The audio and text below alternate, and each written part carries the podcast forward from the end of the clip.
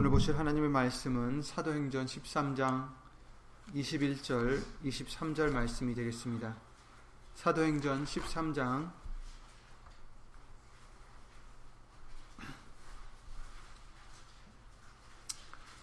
21절부터 23절 말씀이 되겠습니다. 신약성경 210페이지입니다.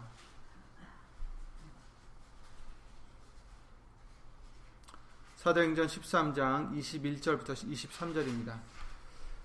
그 후에 저희가 왕을 구하거늘 하나님이 베냐민 지파 사람 기스의 아들 사울을 40년간 주셨다가 패하시고 다윗을 왕으로 세우시고 증거하여 가라사대 내가 이세의 아들 다윗을 만나니 내 마음에 합한 사람이라 내 뜻을 다 이루게 하리라 하시더니 하나님이 약속하신 대로 이 사람의 씨에서 이스라엘을 위하여 구주를 세우셨으니 곧 예수라. 아멘. 말씀을 위하여 다 함께 주 예수 그리스도 이름으로 기도를 드리시겠습니다.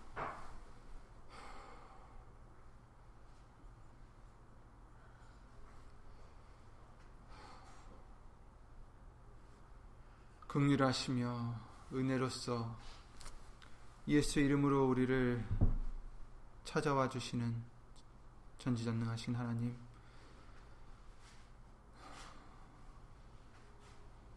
성자절기 주일 예배를 예수 이름을 힘입어 드릴 때에 저희들의 죄를 예수 이름으로 용서해 주시고 오직 말씀으로 우리를 다시 한번 일깨워 주시고 거듭나게 해 주시며 예수 이름으로 깨끗하게 하여 주시옵소서. 사람의 말 되지 않도록 예수님 성령님께서 처음부터 마치는 시간까지 이 예배의 모든 것을 주 예수 그리스도 이름으로 주관하여 주시어서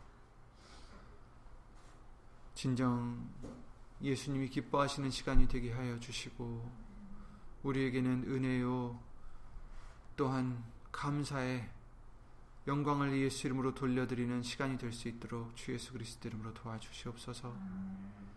여기 있는 우리뿐 아니라 함께하지 못한 믿음의 심령들과 인터넷을 통하여 예수 이름으로 예배를 드리는 심령들 위에도 예수님을 위하여 살고자 하나님을 위하여 살고자 예수의 이름을 힘입어 힘쓰고 애쓰고 그 믿음의 선한 싸움을 싸우고자 하는 심령들 위해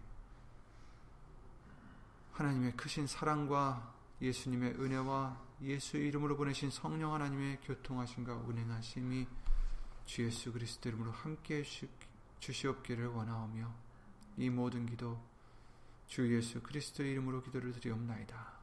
아멘.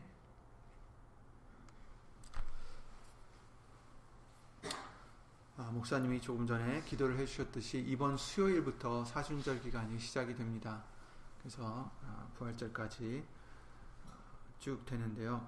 그래서 이 사순절은 성경에는 나와 있지는 않지만 그러나 우리가 이 40일 어, 40이라는 숫자가 굉장히 성경에 많이 나오죠.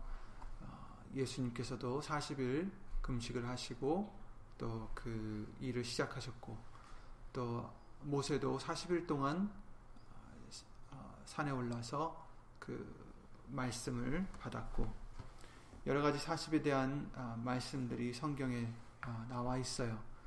아, 이제 우리도 이 기간 동안 다른 뜻이 아니라 정말 우리도 예수님과 함께 부활할 수 있는 심령이 되고자 내 자신이 죽어지고 또 예수님과 함께 고난에 동참할 수 있는 그런 우리의 믿음이 되고자 준비하는 시간이 되시기를 예수 이름으로 기도를 드립니다. 어, 유 목사님을 통해서 지난 금요 예배 말씀을 들으신 분들은 아시겠지만 사울이 하나님을 어, 그 응답을 기다리기보다는 급한 마음에 어, 신접한 자를 찾아간 것을 우리가 봤습니다. 모든 구원은 오직 하나님으로부터 올 수가 있는데 사울은 구원이신 하나님을 기다리기보다는 다른 방법을 찾았던 것이죠. 금요일의 말씀 중에 다윗에 대한 말씀이 있었죠.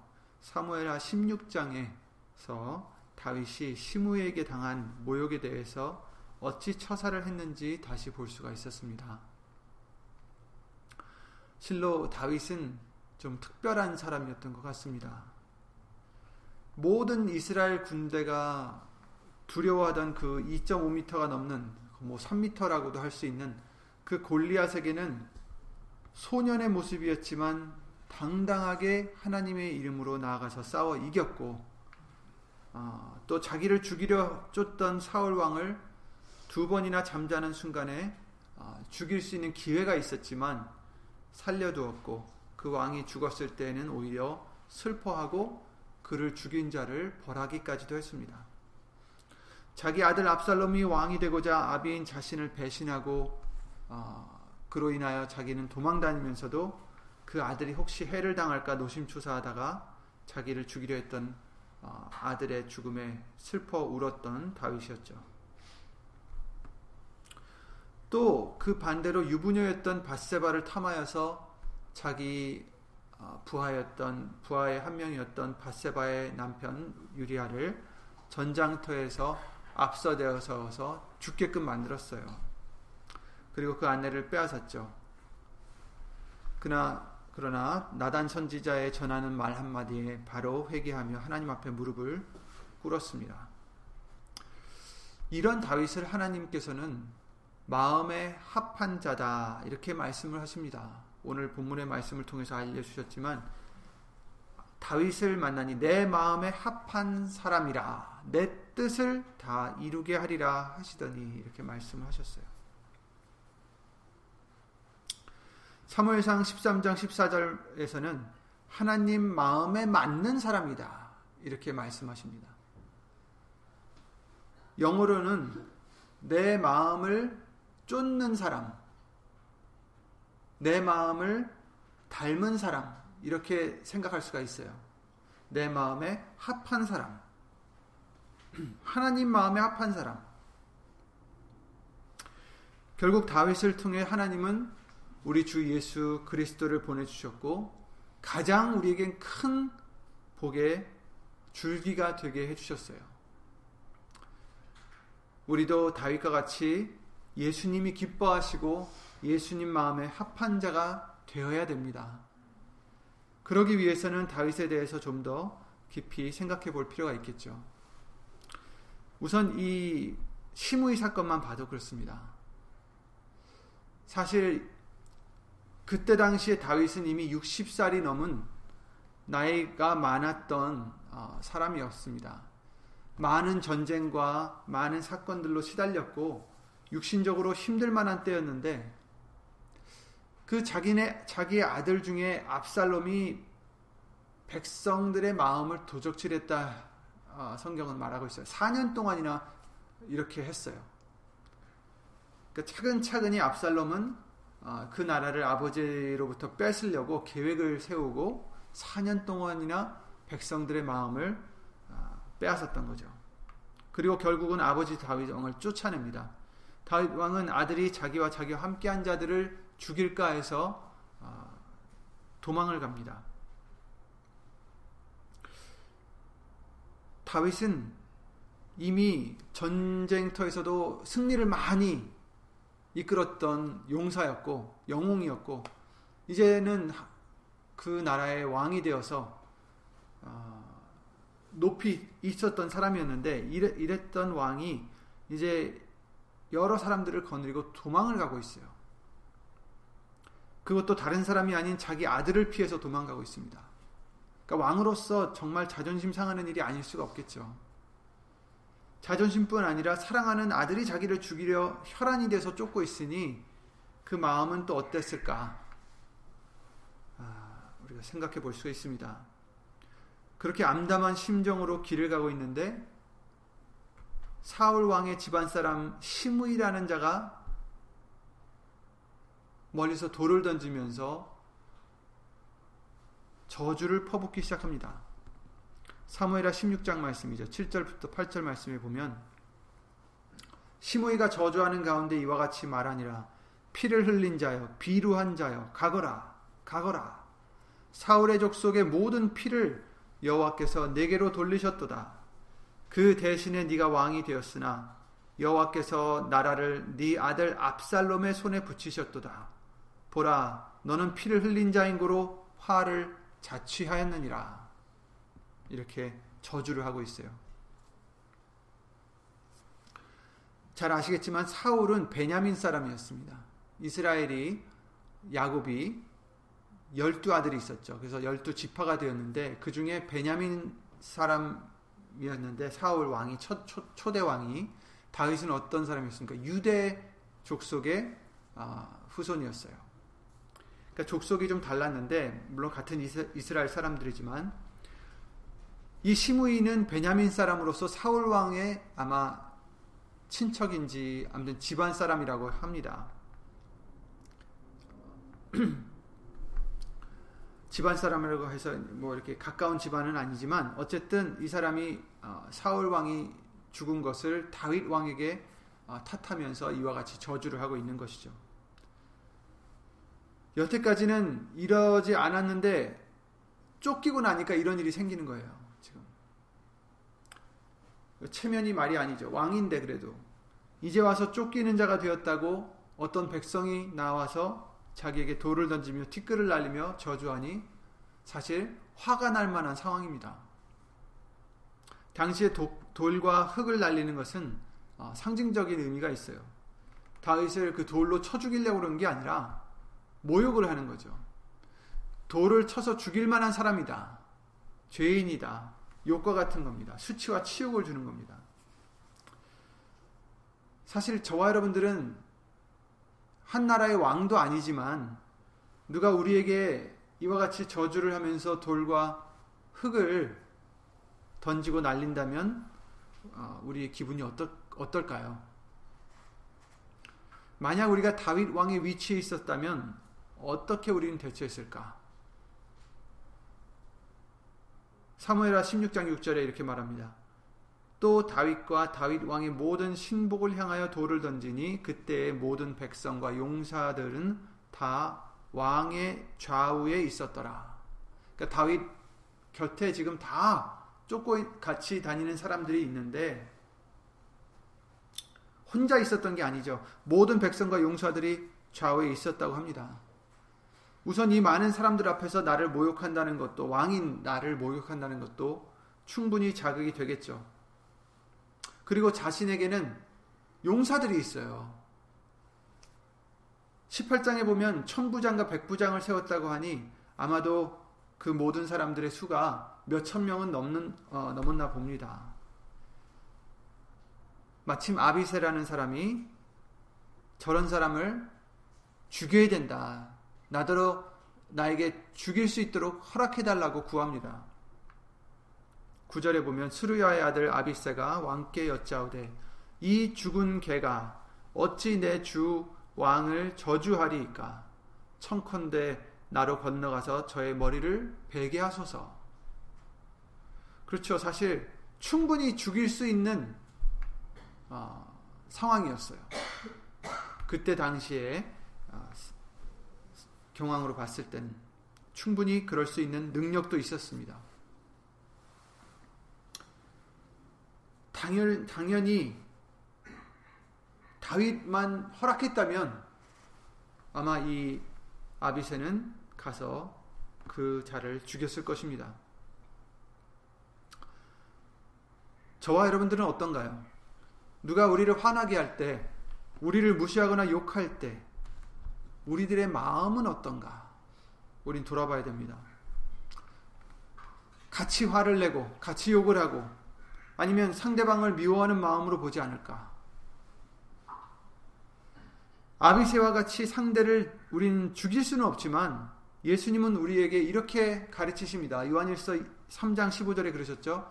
그 형제를 미워하는 자는 어때요? 그 형제를 미워하는 자마다 살인하는 자니 살인하는 자마다 영생이 그 속에 거하지 아니하는 것을 너희가 아는 바라 이렇게 말씀하셨어요. 형제를 미워하는 자마다 살인하는 자다. 이렇게 말씀하십니다. 그리고 살인하는 자에게는 생명이, 영생이 그 속에 거하지 않는다. 곧 영생을 얻을 수 없다라는 얘기예요.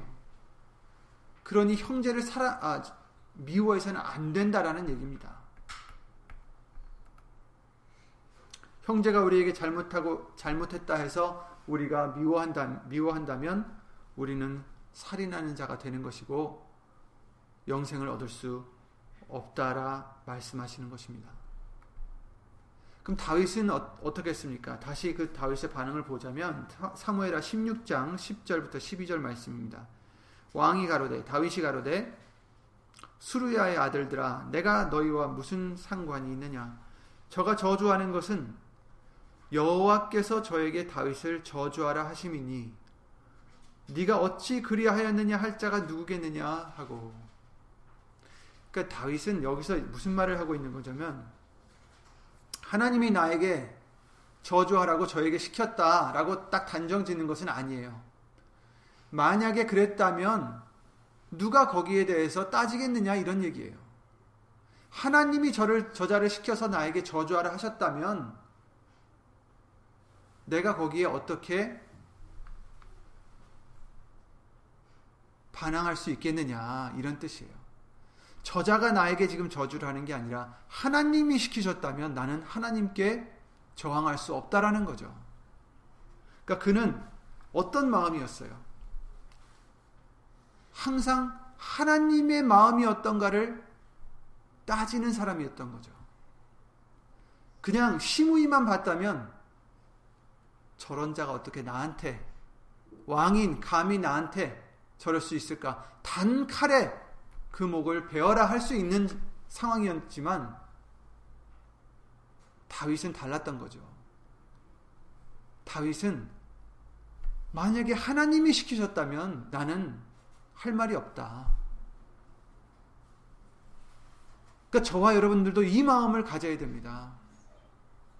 저 사람이 나한테 감히 어떻게 저럴, 저럴 수가 있어. 하고 따질 게 아니라 저 사람과 나의 위치를 따질 게 아니라 하나님은 지금 어떻게 생각하실까? 그걸 먼저 우리는 따져야 된다는 것입니다. 그러니까 모든 것을 하나님 시선에서 볼 수 있는 우리가 되어야 되겠습니다.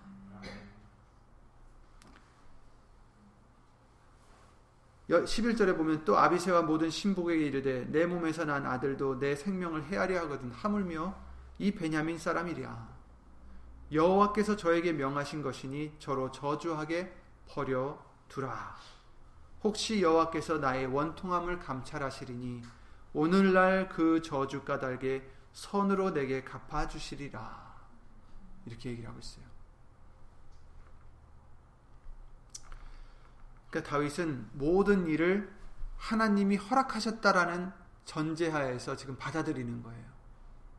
그러니까 우리도 이 마음이 필요합니다. 왜 이런 억울한 일이 내게 있을까? 이게 아니라 하나님이 허락하셨다. 그렇다면 왜 그러셨을까? 우리 하나님은 어떤 자예요? 모든 것을 아시는 분이시고 선하신 분이시고 그렇죠? 나보다 더 의로우신 분 아니에요. 내가 더 의로울 순 없잖아요. 그러니 하나님에게 따질 수가 없는 거예요. 왜 이렇게 하셨습니까? 억울합니다. 하실, 할 수가 없다라는 거죠. 다윗은 이런 자였어요. 이런 마음을 갖고 있었어요. 우리도 어떤 일에서든지 왜 하나님이 이러셨을까가 아니에요. 이유가 있기 때문에 이러셨겠지. 그러니 그 이유를 찾아서 내가 회개하는 게 먼저라는 거죠.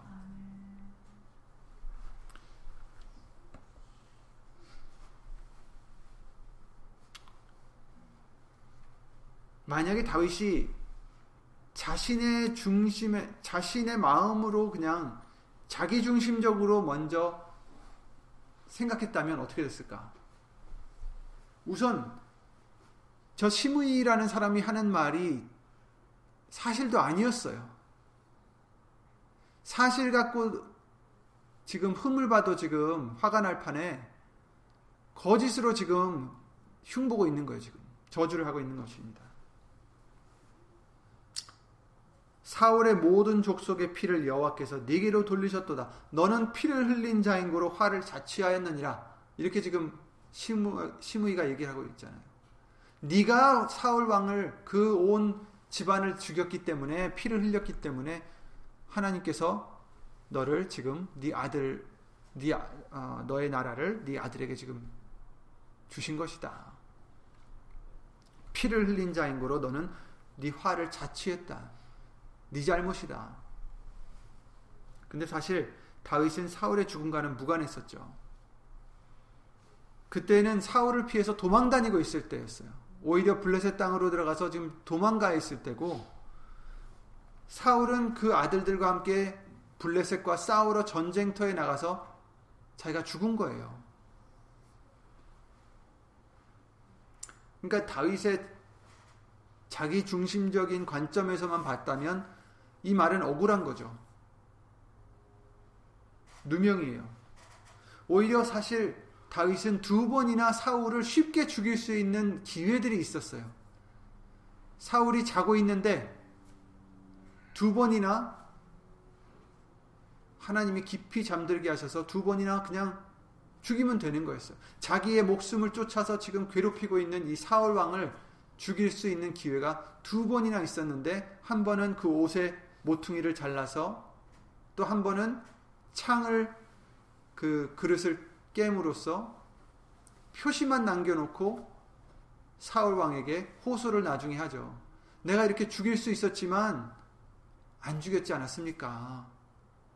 나는 왕을 지금 죽이려고 왕의 나라를 빼앗으려고 하는 자가 아닙니다. 이렇게 호소를 했지만 그 당시에는 사울도 제정신으로 돌아와서 아 내가 잘못됐다. 너는 선하다 하며 또 이렇게까지 했었어요. 그러나 그러나 계속해서 아, 다윗을 죽이려 했죠.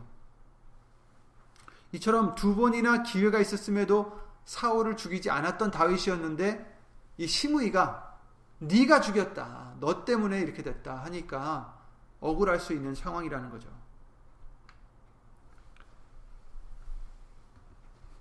그리고 그래도 왕인데 이 수많은 자기 백성과 용사들 앞에서 자기를 이처럼 모욕한다면 화가 당연히 날 수밖에 없었죠. 근데 다윗은 자기 중심적으로 살아갔던 사람이 아니라는 것을 우리가 볼 수가 있는 겁니다. 물론 그도 완벽한 사람은 아니었습니다.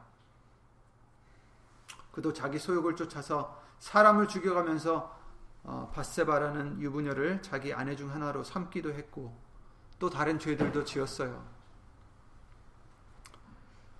하나님은 완전한 자를 찾으시는 게 아닙니다. 완전한 자는 없어요. 하나님도 아시, 아시죠. 하지만 하나님은 죄를 비록 지었지만 바로 회개하고 하나님께로 돌아온 다윗과 같은 자를 찾으시는 것입니다. 우리도 완전하지 않기에 죄를 짓고 살아가고 있습니다. 하지만 중요한 것은 그때 어떤 마음을 가지느냐죠. 마음을 찢고 자기 죄를 미워하면서 생명 없는 회개를 예수 이름으로 힘입어 하면서 하나님께로 돌아가면 하나님은 우리 죄를 사해 주시고 우리를 받아 주십니다. 요한일서 1장 8절 9절에 그러셨죠. 만일 우리가 죄 없다 하면 스스로 속이고 또 진리가 우리 속에 있지 아니할 것이요.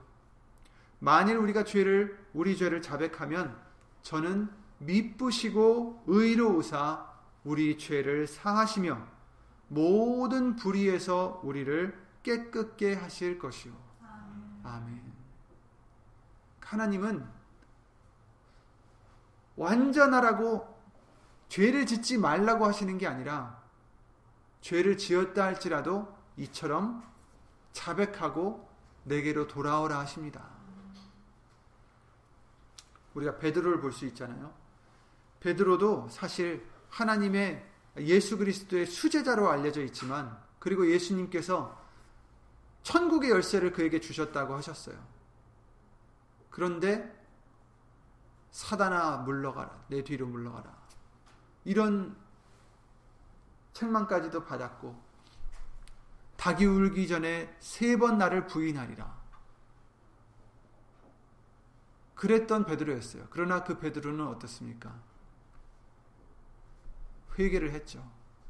울며 통곡하며 회개를 했어요.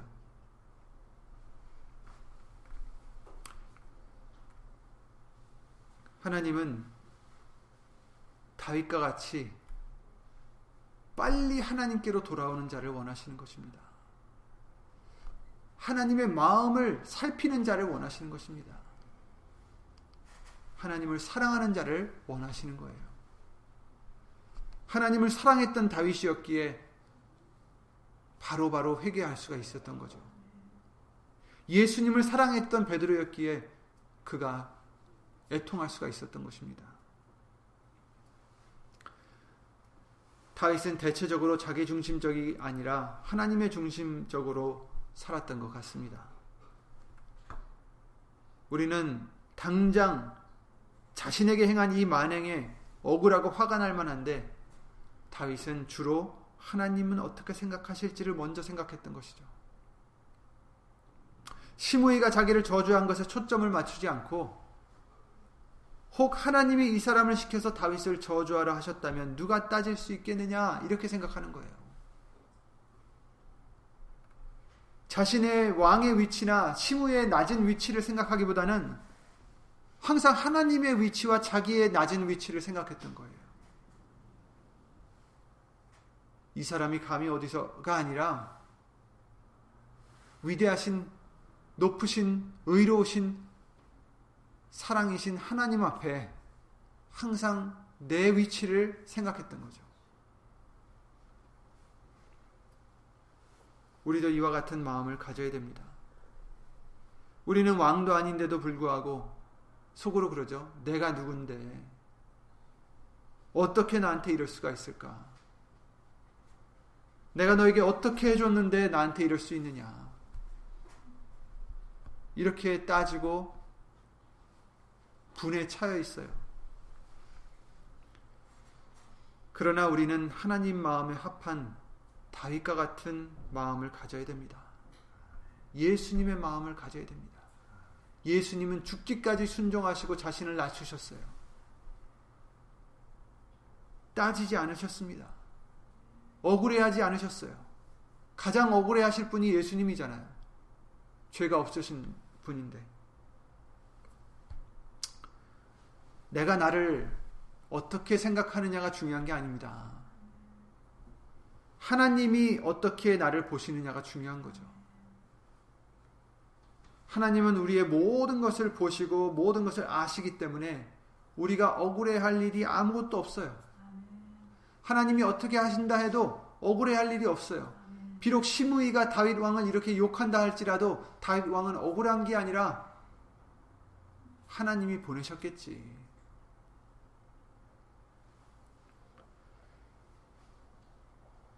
내가 생각하기에는 내가 잘못한 것이 없고 억울하게 당하는 것 같아도 우리는 다윗과 같이 하나님 앞에서 겸손하여서 하나님의 처사를 믿음으로 받아들여야 됩니다.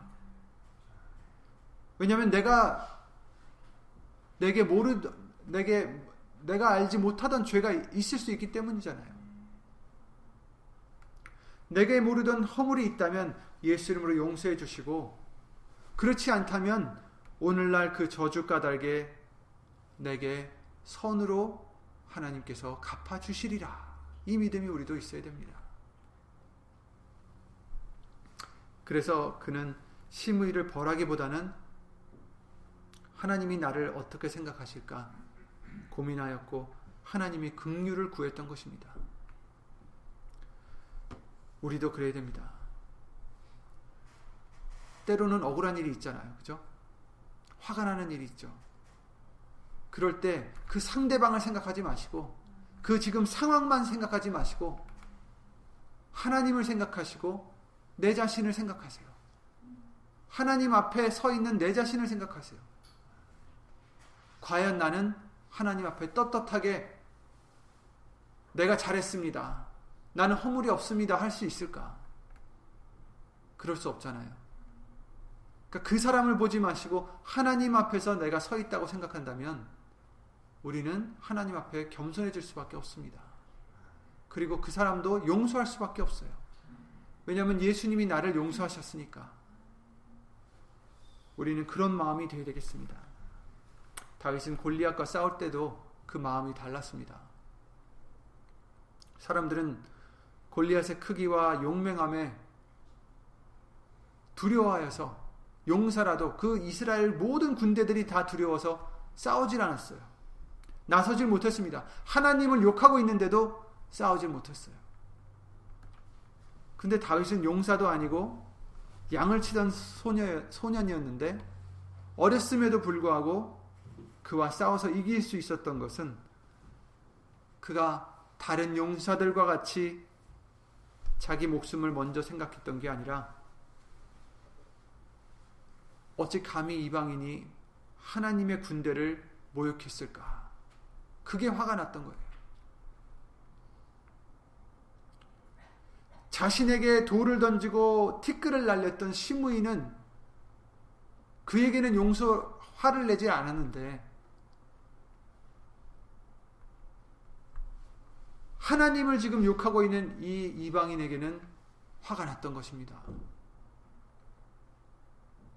우리에게 예수 이름을 주심도 바로 이와 같은 것입니다.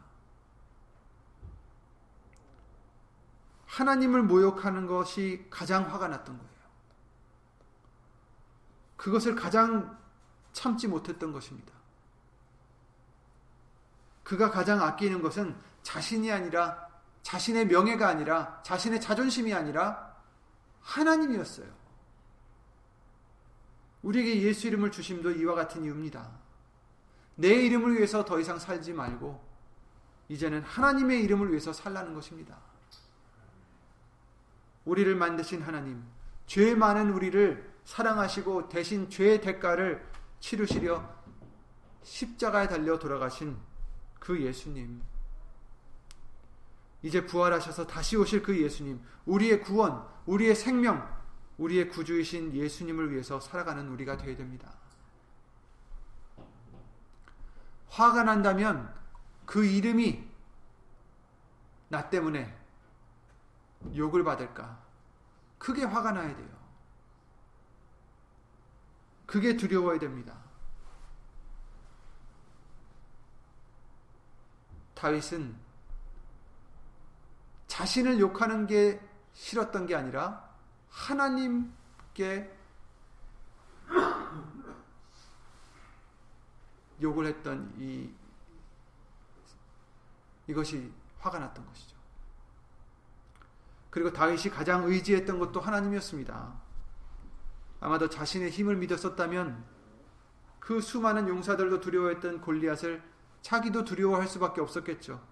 그러나 그는 자신의 힘을 믿지 않고 오직 하나님을 믿었기 때문에 하나님의 이름으로 담대하게 나아갈 수 있었던 것입니다.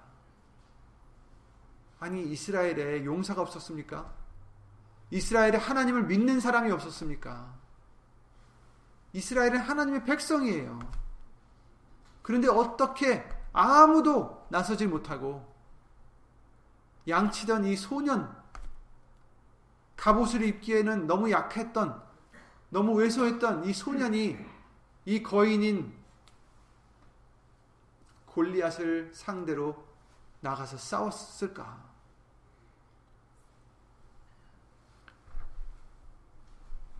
그는 자신의 힘을 믿지 않았습니다. 그랬으면 두려워서 도망갔겠죠. 하나님의 능력을 믿었어요. 하나님을 모욕했느냐? 하나님이 너를 갚아주실 것이다. 자기는 단지 도구일 뿐이라는 걸 알았던 거죠. 사무엘상 17장 말씀에 다윗이 블레셋 사람에게 이르되 너는 칼과 창과 단창으로 내게 오거니와 나는 만군의 여호와 이름 곧 네가 모욕하는 이스라엘 군대 하나님의 이름으로 네게 가노라. 오늘 여호와께서 너를 내 손에 붙이시리니 내가 너를 쳐서 네 머리를 베고 블레셋 군대의 시체로 오늘날 공중의 새와 땅의 들짐승들에게 들짐승에게 주어 온 땅으로 이스라엘에 하나님이 계신 줄 알게 하겠고 또 여호와의 구원하심이 칼과 창에 있지 아니함을 이 무리로 알게 하리라. 전쟁은 여호와께 속한 것인즉 그가 너희를 우리 손에 붙이시리라. 아멘. 여호와의 구원하심이 칼과 창에 있지 아니함을 이 무리로 알게 하리라. 왜 그들은 몰랐을까요? 이스라엘 백성들은. 왜 하나님의 구원하심이 칼과 창에 있었다고 생각했을까요? 하나님을 믿지 못했기 때문이죠. 저와 여러분들은 어떻습니까? 우리의 구원은 칼과 창에 있지 않습니다. 사람의 수단에 있지 않습니다. 사람의 교활함에 있지 않습니다. 사람의 지혜에 있지 않습니다. 사람의 재물에 있지도 않습니다. 권력에 있지도 않습니다. 전쟁은 하나님께 속한 것입니다. 모든 일의 해결은 예수님께 속해 있다라는 것이에요.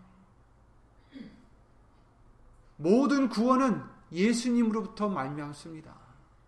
그러니 우리는 예수의 이름으로 다윗과 같이 담대할 수가 있어야 합니다.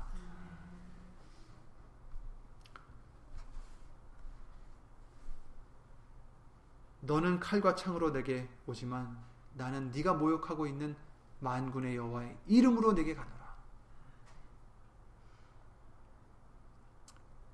예수의 이름으로 세상과 싸워 이기시는 저와 여러분들이 되시기 바랍니다. 세상을 이기는 자가 누굽니까? 믿음 예수 그리스도를 하나님의 아들이라 믿는 자, 예수 그리스도 예수님을 그리스도라 믿는 자. 그 믿음으로 세상을 이긴다고 하셨어요.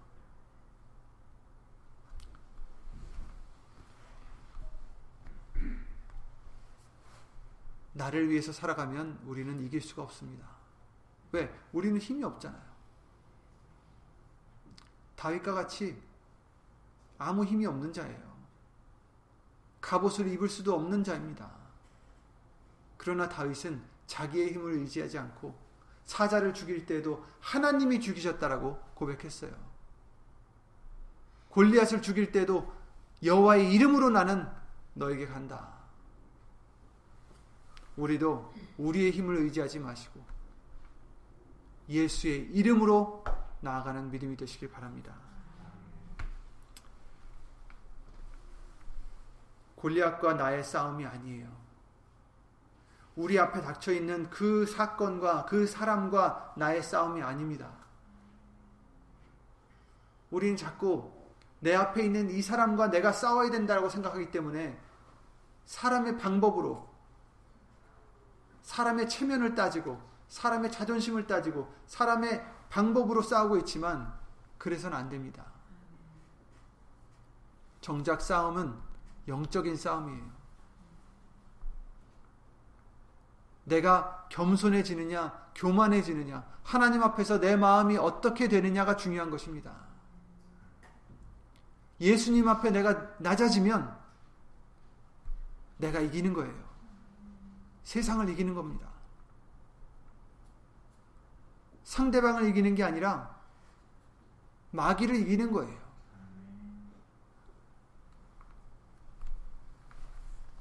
그러니까 우리는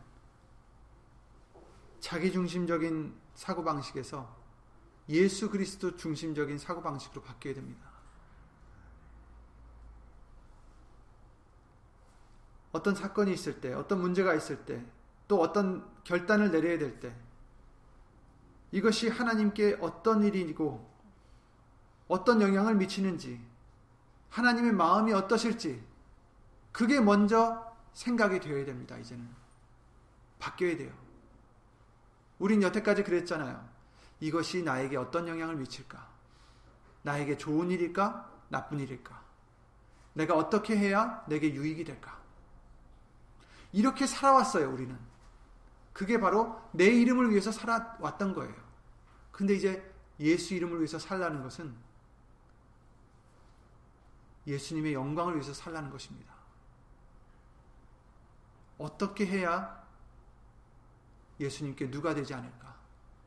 어떻게 해야 예수 이름으로 영광을 돌릴 수 있을까? 모든 일에 우리가 그렇게 접근한다면 예수님 성령님께서 우리에게 지혜를 주셔서 가장 좋은 방법으로 모든 것을 합력하여 선을 이루게 해주실 줄 믿습니다. 그것이 우리가 가진 약속이고 우리가 가진 확신이고 소망이에요. 우리에게 다른 소망이 뭐가 있겠어요? 무슨 개런티가 있겠어요? 우리가 재물을 쌓는다고 해서 그 재물로 성공한다는 그 재물로 죽을 때까지 이길 수 있다는 보장이 있습니까? 없어요. 지식을 쌓는다고 해서 그 지식으로 내가 죽을 때까지 잘 살 수 있을 거라는 보장이 있습니까? 없어요. 우리에게는 아무 힘이 없습니다. 우리에게 있는 보장은 바로 말씀밖에 없어요. 예수님을 위해서 살 때 우리는 승리했다라는 겁니다. 내가 세상을 이기었노라.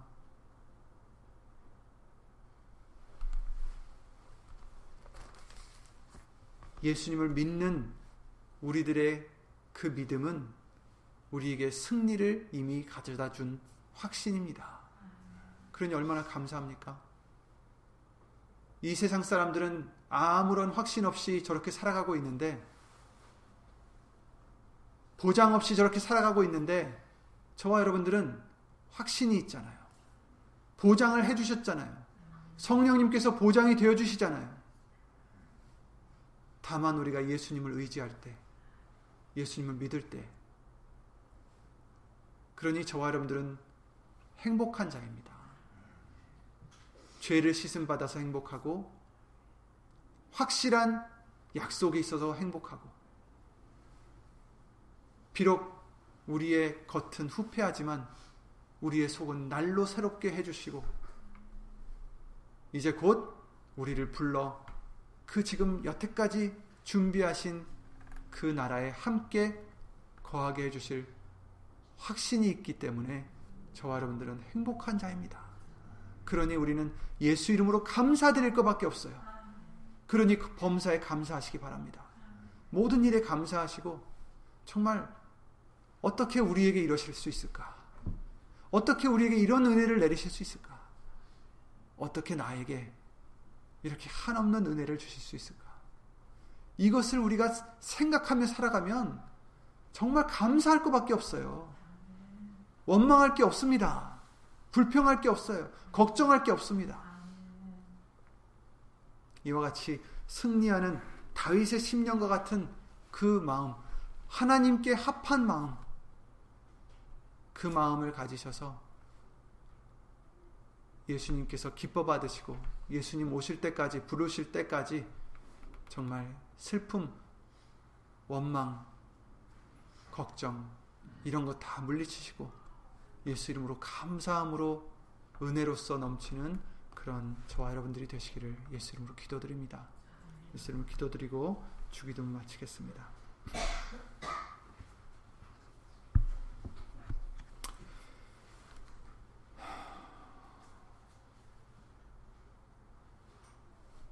예수 이름으로 신 전지전능하신 하나님 다윗을 통하여 이 귀한 마음을 볼 수 있게 해주시었고 우리도 그 마음을 예수의 이름으로 얻게 해주실 것을 믿사옵고 주 예수 그리스도 이름으로 감사를 드립니다. 예수님 우리의 마음은 이기적이어서 우리가 원하는 대로 우리의 유익대로 살아가려고 했었지만 그러나 예수님 예수님의 말씀으로 우리를 변화시켜 주시고 새롭게 해주심으로 선하시고 온전하시고 하나님이 기뻐하신 뜻이 무엇인지 분별할 수 있도록 말씀으로 우리를 거듭나게 해주시오니 주 예수 그리스도 이름으로 감사와 영광을 돌려드립니다. 예수님 미처 우리가 생각하지 못했던 것이 있다면 이제 순간순간마다 때마다 일마다 예수님 성령님께서 예수 그리스도의 마음을 우리에게 주셔서 하나님을 먼저 생각할 수 있도록 도와주셨고 하나님을 기쁘게 해드리려고 먼저 생각할 수 있는 우리가 되어서 예수 이름을 힘입어 세상을 이겨나가는 우리가 될 수 있도록 예수 이름으로 도와주시옵소서. 더 이상 나를 위해서 살지 않고 나와의 상대방의 싸움이 아니라 내가 더 겸손해지기 위하여 내가 더 낮아지고 예수님 앞에 겸손해지기 위하여 내 자신과 싸울 수 있는 우리들의 믿음이 될 수 있도록 예수 이름으로 도와주시옵소서. 이처럼 다윗의 마음 아니 예수님의 마음을 품고자 담고자 예수 이름으로 강구드리며 힘쓰고 애쓰는 심령들 위해 하나님의 크신 사랑과 예수님의 그 한없는 은혜와 예수 이름으로 보내신 성령 하나님의 교통하심과 운행하심이 우리를 인도하심이 우리를 도와주심이 예수 이름으로 영원토록 함께 해 줄 것을 믿사옵고 주 예수 그리스도 이름으로 감사드리며 간절히 기도를 드리옵나이다. 아멘 하늘에 계신 우리 아버지여 이름이 거룩히 여김을 받으시오며 나라의 마옵시며 뜻이 하늘에서 이룬 것 같이 땅에서도 이루어지이다. 오늘날 우리에게 일용할 양식을 주옵시고 우리가 우리에게 죄를 지은 자 사하여 준 것 같이 우리 죄를 사하여 주옵시고 우리를 시험에 들게 하지 마옵시고 다만 하게서 구하옵소서 나라와 권세와 영광이 아버지께 영원히 싸움나이다. 아멘.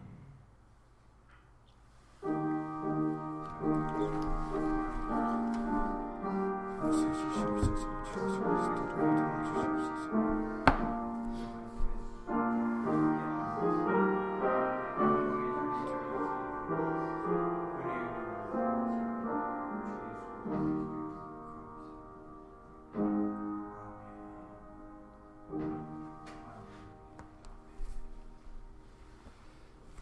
니다.